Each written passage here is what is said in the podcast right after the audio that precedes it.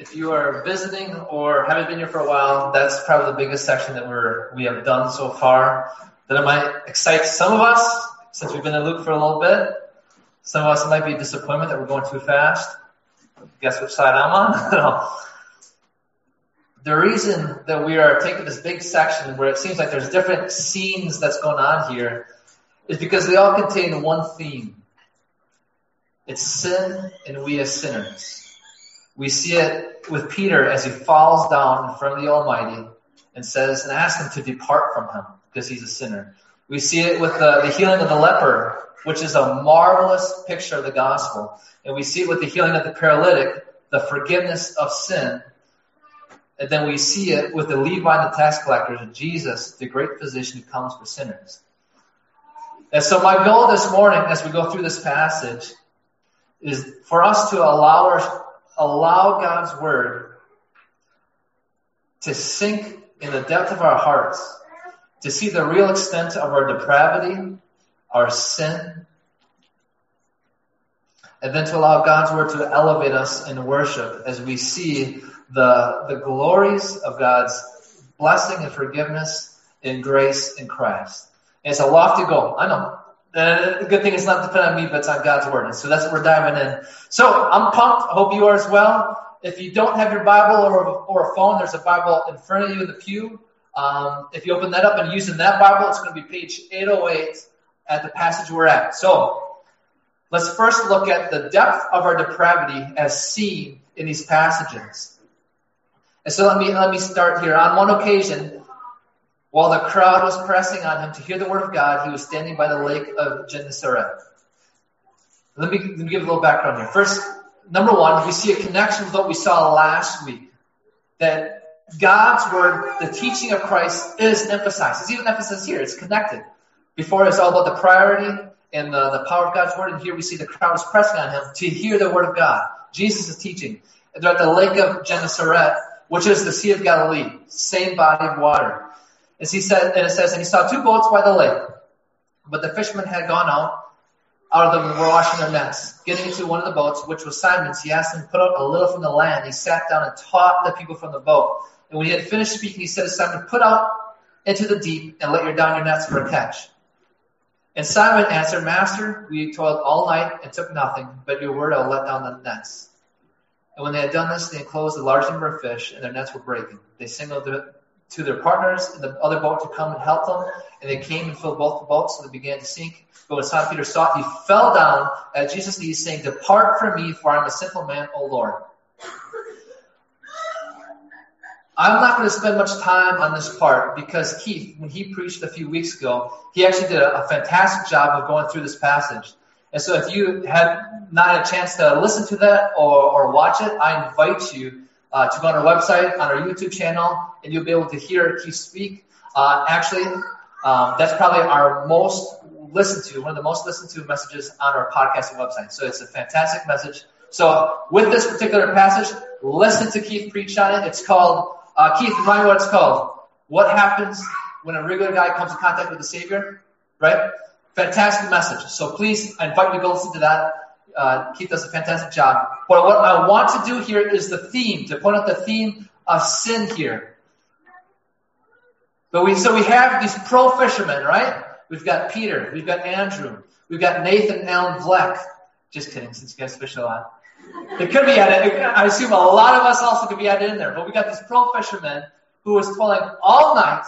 And then this guy comes by who says, hey, have you tried doing this? It's like, well, yeah, we have. But they follow and they do what he says. Eventually they catch a massive amount of fish.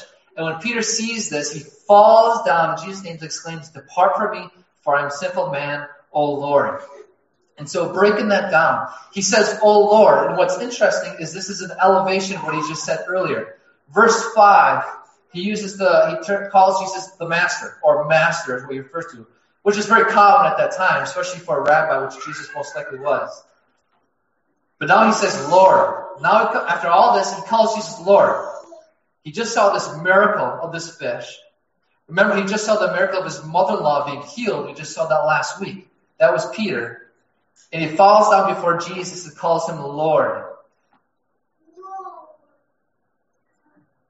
He falls down in unworthiness. He acknowledges that this is no man. There is something different about Jesus. He says, "O Lord, for I am a sinful man." And it's in God's holy presence that we become aware of who we are. It's in God's holy presence we become aware of who we really are. A figure in church history says this: "Hence that dread and amazement with which, as Scripture uniformly relates, men were struck and overwhelmed whenever they beheld the presence of God. Men are never duly touched and impressed with a conviction of their insignificance until they have contrasted themselves with the majesty of God." It's in the majesty of God's holiness that we become aware of how sinful and how depraved we really are. The late theologian R.C. Sproul, he calls this the trauma of holiness. What a fantastic phrase, the trauma of holiness. And we see this all through Scripture. We saw it just as I read earlier with Isaiah. He's before the throne room of God. He cries out, "Woe is me, for I am a man of unclean lips, and I dwell in the midst of a people of unclean lips. For my eyes have seen the King, the Lord of hosts." He declares a woe unto himself. You might read through the prophets, it's woe unto you, Egypt. Woe unto you, Assyria. Then he pronounces one on himself. Woe is me. I'm a sinner. I'm in the land of sinners. I'm going to die. I'm before God Almighty. We see this in Exodus. When God meets the Israelites at Mount Sinai, listen to this. It says, Moses writes, when all the people saw the thunder and the flashes of lightning and the sound of the trumpet and the mountain smoking, the people were afraid and trembled, and they stood far off and said to Moses, "You speak to us, and we will listen, but do not let God speak to us, lest we die." Let's speed ahead a few centuries. John, on the Isle of Patmos, when Jesus gives him the revelation, this is what John writes, verse 17, chapter 1. "When I saw him," being Jesus, "I fell at his feet as though dead." The trauma of holiness when we come before the presence of God. So sinners are not comfortable in the presence of God, of holiness. Peter was not comfortable. He fell down, asked Jesus to depart from me. Get away from me, for I'm a sinner. Even as believers, our acts of praying, our acts of serving one another, that love and fervor and affection we have for one another, all of it needs to be washed of sin in the blood of Christ, all of it. And in response to this, this is where Peter cries out, "Depart from me. Depart from me." Peter knows that his sin deserves God's wrath. He knows it. He knows that sinners deserve justice, which is punishment, and he knows that. He says, "Depart from me. Depart from me, Lord." We, the world, and often the church, we shy away from God's wrath. We shy away from his righteousness. We shy away from his holiness and his justice. Some in the American Christian church have been crying out for social justice when we are beneficiaries of it, but we are nowhere to be found crying out for true eternal justice, which means our damnation. That's justice. R.C. Sproul, again, I'm going to quote him again. He's got an amazing book called The Holiness of God. He quoted once, he said, "A God who is all love, all grace, all mercy, no sovereignty, no justice, no holiness, and no wrath is an idol." It's an idea of God we made up in our minds, and we bow down to it. It's a fake God, a false God. So we see here the depth of your depravity, the depth of my depravity demands justice from God. It demands his wrath, his punishment, because sin is an offense to God. There's a great theologian in the 18th century. His name is Jonathan Edwards. Has anyone heard of him? Yeah. Great theologian. And he preached a now infamous, if I can use that word, sermon called, which may be familiar, "Sinners in the Hands of an Angry God." I remember being a freshman in high school, a public school in Wisconsin, and for whatever reason, we read part of his sermon. I'm not sure why, maybe just because it was part of American history, but I remember being in that class, and the teacher and the students just mocked what Edwards spoke in that sermon. Like, oh, this is ridiculous. How can this be? But this is insane. Why would he say these hard things? But why would people on a horrible road who are actively working to deceive themselves not laugh at their eventual destination? Listen as I read an excerpt from his sermon. He says this. Remember, he preached this to his church. He says this. The God that holds you over the pit of hell, much in the same way as one holds a spider or some loathsome insect or the fire, abhors you and is dreadfully provoked. His wrath towards you burns like fire. He looks upon you as worthy of nothing else but to cast into the fire. He is of purer eyes than to bear to have you in his sight. You are 10,000 times more abominable in his eyes than the most hateful, venomous serpent in yours. You have offended him infinitely more than ever a stubborn rebel did his prince, and yet it is nothing but his hand that holds you from falling to the fire every moment. It is to be ascribed to nothing else that you did not go to hell the last night, that you were suffered to wake again in this world after you close your eyes to sleep. And there's no other reason to be given why you have not dropped into hell since you arose in the morning, but that God's hand has held you up. There's no other reason to be given but his mercy. Yet no other reason can be given why you do not this very moment drop down into hell. O sinner, consider the fearful danger you are in. It is a great furnace of wrath, a wide and bottomless pit, full of the fire of the wrath that you are held over in the hand of that God whose wrath is provoked and incensed as much against you as against many of the damned in hell. You hang by a slender thread, and with the flames of divine wrath flashing about and ready every moment to singe it and burn it asunder, and you have no interest in any mediator, and nothing to lay hold of to save yourself, nothing to keep off the flames of wrath, nothing of your own, nothing that you have done, nothing that you can do to induce God to spare you for one moment. We don't hear sermons like that nowadays, right? We do not hear that. It contains horrible and graphic imagery that conjures up within us fear and anxiety. Does it not? But I contend there will be an infinite amount more of anxiety and fear when an unrepentant sinner stands before God and says, I never knew you, depart from me, you worker of lawlessness. So Edwards in his sermon just begins to scratch the surface of the extent of the evil that runs rampant in our hearts and how much we deserve justice and God's wrath. And Peter understood this. He understood the depth of this depravity as he cries out to Jesus, depart from me. Depart from me, for I'm a sinful man. Isaiah says, woe is me. I am a sinner. I am in a land of sinners. Woe is me. I'm done. And we see something similar in the next event. Verse 12, right? The next scene here. Which he was in one of the cities, speaking of Jesus, there came a man full of leprosy. And when he saw Jesus, he fell on his face. I think we've seen that. And begged him, Lord, if you will, you can make me clean. And so like Peter, this man falls before Christ and he begs him, calls Jesus Lord, which we just saw with Peter. The same exact thing. He falls before Jesus. Listen to James Goodloe, a commentary. He says this, how odd that we usually think worship should be face up, as if we want to rejoice in how good we are and to tell God what we have done for him. How very often in the Bible, instead, when people realize they're in the presence of God, they fall down on their face and do not presume to look up. They know they're not worthy to look upon God. Peter falls down before Christ. The leper falls down before Christ. And a leprosy, a disease that caused various forms, it creates lesions or swollen areas on the skin. According to God's law in Leviticus, that person would be ostracized from the community for the sake of the healthy.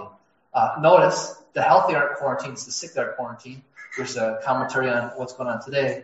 But the sick, the lepers, they're quarantined, so the rest don't get sick, don't get the contagious disease. But the key here in this passage is that at that time, the assumption was that leprosy was a punishment from God. That was the assumption. And we see that in Scripture. King Uzziah, actually I brought up with Isaiah, the passage of Isaiah. This King Uzziah, he sought God and prospered, but then he became strong, he became prideful. One time he went to the temple, which he was not supposed to be doing. He was going to burn a fire, incense to God, which he should not be doing, only the priest should. And so these priests go in after him saying, what are you doing? You can't be doing this. They tell him to stop, but Uzziah says he gets angry, and then leprosy breaks out on his forehead. God, it says God sent leprosy. It was a punishment from God. From that time on, Uzziah had to live in a separate house from the temple of God. His son Jotham, he was the ruler. And so, yes, there is some support that leprosy was a punishment from God in this situation. And so whether this leper that Jesus came to, whether he meant it or not, this request to be healed from leprosy, it certainly has connotations of inner as well as outer healing. And so the leper comes. And look at the focus here. What does the leper ask? Lord, if you will, if you are willing, you can make me clean. The man knows he can't do it himself. And so he falls down before Jesus and begs him. As sinners, we can't save ourselves. We got nothing to run to but Christ. Paul writes in Romans 3, he's quoting the Psalms. He says, as it is written, none is righteous. No, not one. No one understands. No one seeks for God. All have turned aside. Together they become worthless. No one does good, not even one. And how much more comprehensive can you get? No one is good, Paul's saying. No one even seeks God. And so we are utterly and wholly depraved with sin that we're unable to save ourselves. Then we move on to the next section in this passage. We see an absolute depravity clearly on display when Jesus visits the tax collectors. Look at verse 27. After this, he went out and saw a tax collector named Levi sitting at the tax booth. And he said to him, follow me. And leaving everything, he rose and followed him. And Levi made him a great feast in his house. And there was a large company of tax collectors and others reclining at table with him. And the Pharisees and the scribes grumbled at his disciples, saying, why do you eat and drink with tax collectors and sinners? You catch it? The absolute depravity completely, clearly on display. It's in the question, why do you eat and drink with tax collectors and sinners? The question indicts the Pharisees themselves as they try to make some kind of distance, as if the sinners over there were not us. We're different. Why are you eating with them, Jesus, those sinners, but not us? They don't see their need. They are completely blind. And we run the risk, like the Pharisees, of thinking sinners are everyone else except us. And so we see the complete depravity in the sense of the self-delusion. And so never underestimate the self-delusion and the blinding effect of sin. We see in the Church of Laodicea, which we looked at last week, right? They thought they had it together, but the opposite was true. In fact, it says, Jesus says, you think you're rich, prospering, and need nothing. But Jesus says, in actuality, you are wretched, pitiable, poor, blind, and naked. We are so utterly depraved, and we don't even know it. Listen to this. This is from Sproul again. He talks about the self-delusion. He writes this. We are not really surprised that God has redeemed us. Somewhere deep inside, in the secret chambers of our hearts, we harbor the notion that God owes us his mercy. Heaven would not be quite the same if we were excluded from it. We know that we are sinners, but we are surely not as bad as we could be. There are enough redeeming features in our personalities that if God is really just, he will include us in salvation. Then he says, you know what amazes us is justice, that God will give us justice and not grace. We think we deserve grace. Sin blinds.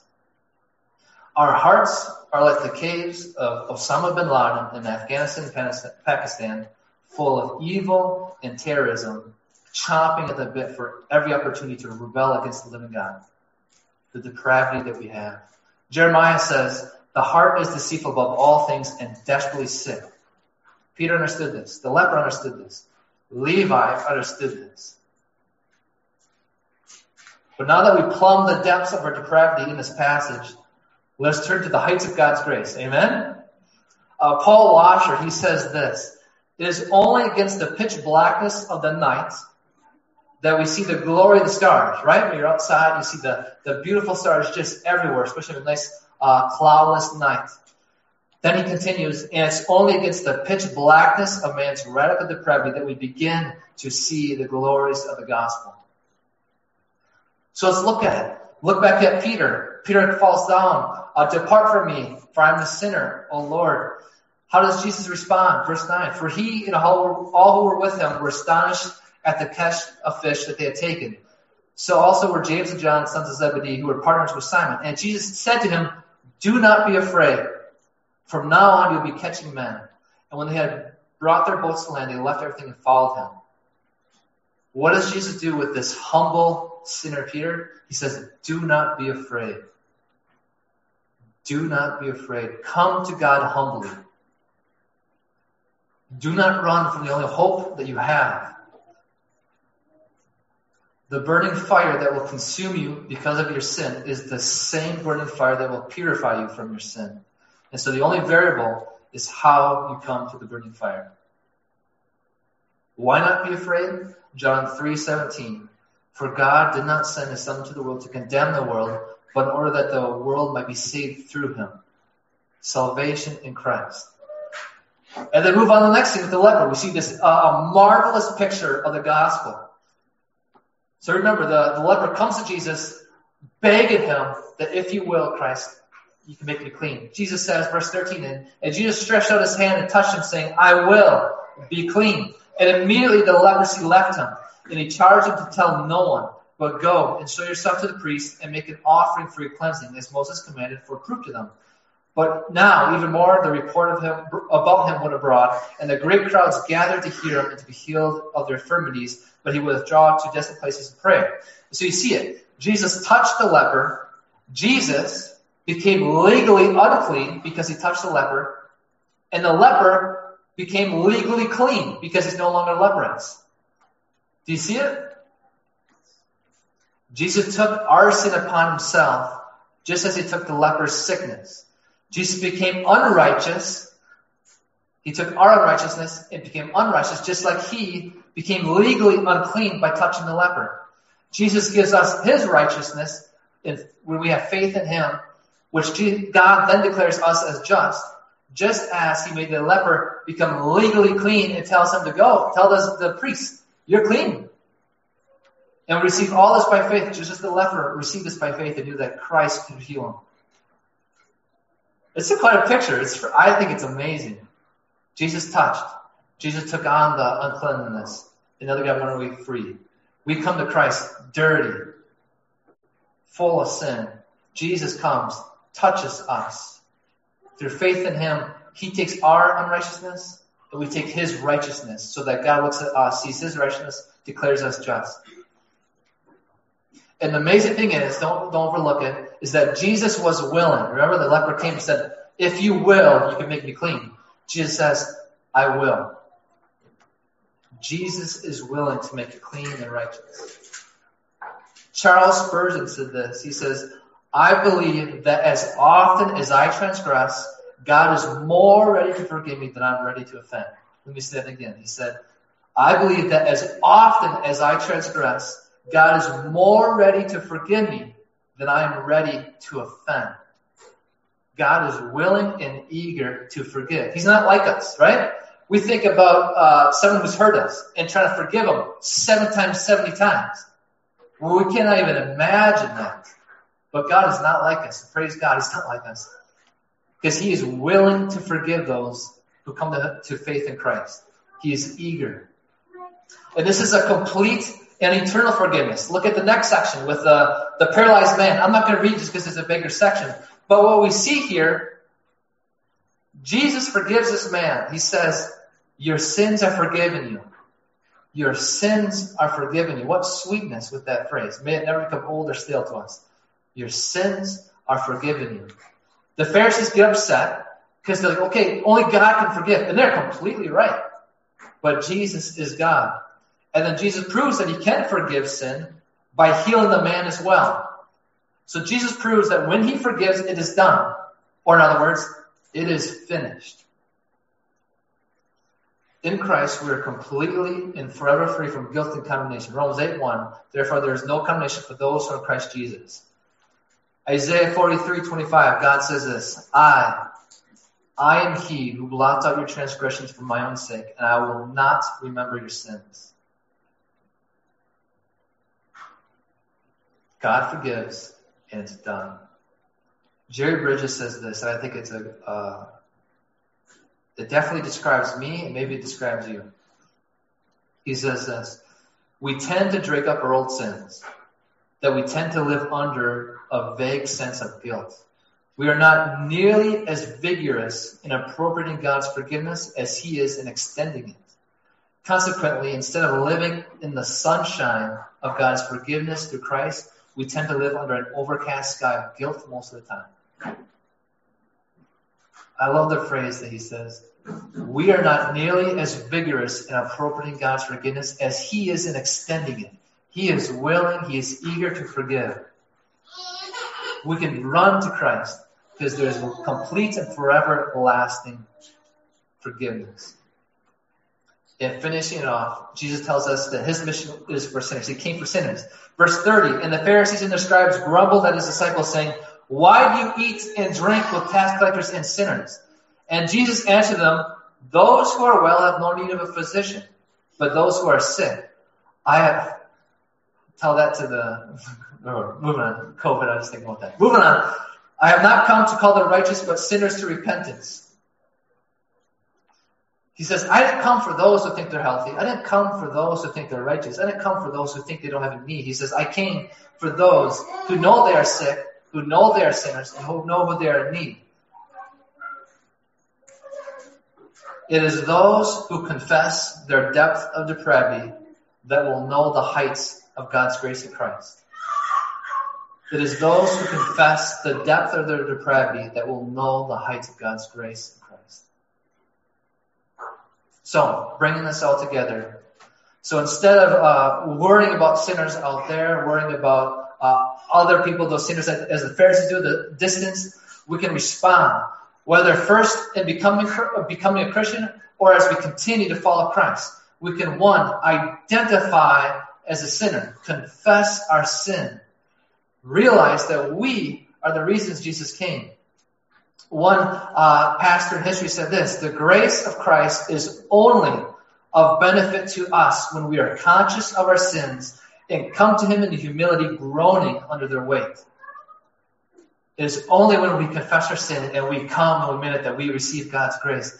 So let's identify as sinners. Number two, let us profess our faith in Christ as Savior and as Lord.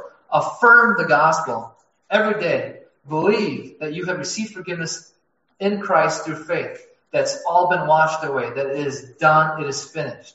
And we give thanks. So confess that we are sinners. Identify as sinners. Profess our faith that we are forgiven in Christ. And number three, let us rise and follow Jesus. Just as Peter did, just as Levi did. Leaving our selfish desires and dreams, leaving self as the authority, let us rise and follow Jesus. And what glories in rich grace, right? The depth of our depravity, yet the height of God's grace. And so may we be like Peter and the fishermen and the witness of this grace in our homes, to our kids, as we sit, as we walk by the way, as we leisure, as we work. And may we be like the paralyzed man's friends who brought him to Jesus, who broke open the ceiling, brought him down. May we be like them. And may we bring our kids to the gospel each day. May we bring our friends to hear the gospel.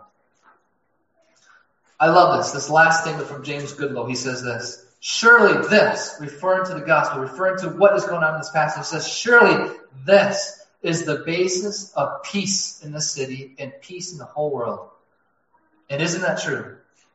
We're called to go and make disciples of all nations, baptizing them and teach them to obey Christ, proclaiming the good news. And we're called to carry the nations to the word of God, the gospel, that we are depraved, we cannot do anything about it, but Jesus has come for sinners. He didn't come for the healthy, for the sick, the great physician. Pray with me.